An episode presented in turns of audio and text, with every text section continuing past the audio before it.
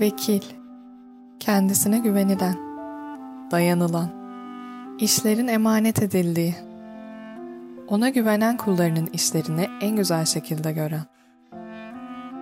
Allah göklerin ve yerin yaratıcısıdır.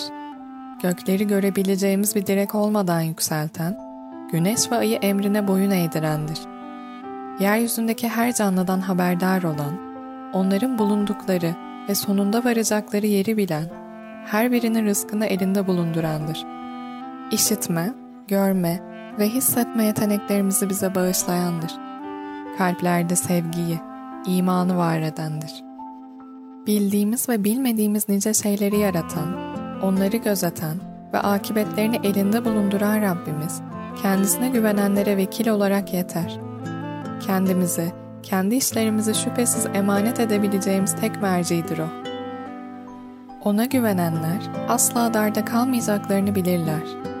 Koşullar ne olursa olsun, vekil olan Allah'ın kendileri için en iyi sonucu oluşturacağını, belki de hiç ummadıkları bir şekilde ferahlatıcı bir kapı açacağına emin olurlar.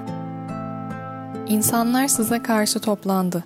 Onlardan korkun dendiğinde, Allah bize yeter, o ne güzel vekildir diyebilecek eminliğe sahiptirler onlar. Mantıklısı da budur çünkü gökler ve yerdeki her şeyin sahibine güvenmişken bir insan ondan başka kimden korkabilir? Ondan başka kime kulluk edebilir? İnandığını iddia eden bizler Rabbimize hayatlarımızın nerelerinde vekil ediniyoruz? Bunu düşünelim. Ona ne kadar güvenebiliyor, tam anlamıyla teslimiyet gösterebiliyor muyuz? Onun bizim için en iyisini dilediğinden, bizleri kendisine yaklaştıran koşulları oluşturduğundan, zorluklarımızın aslında bizim zafiyetlerimizi arındırmak, bizleri daha erdemli hale getirmek için başımıza geldiğinden emin miyiz? Vekil olanın bize kaldıramayacağımız, gücümüzü aşan hiçbir yük yüklemediğine, bize geçemeyeceğimiz hiçbir imtihan göndermediğine inanıyor muyuz?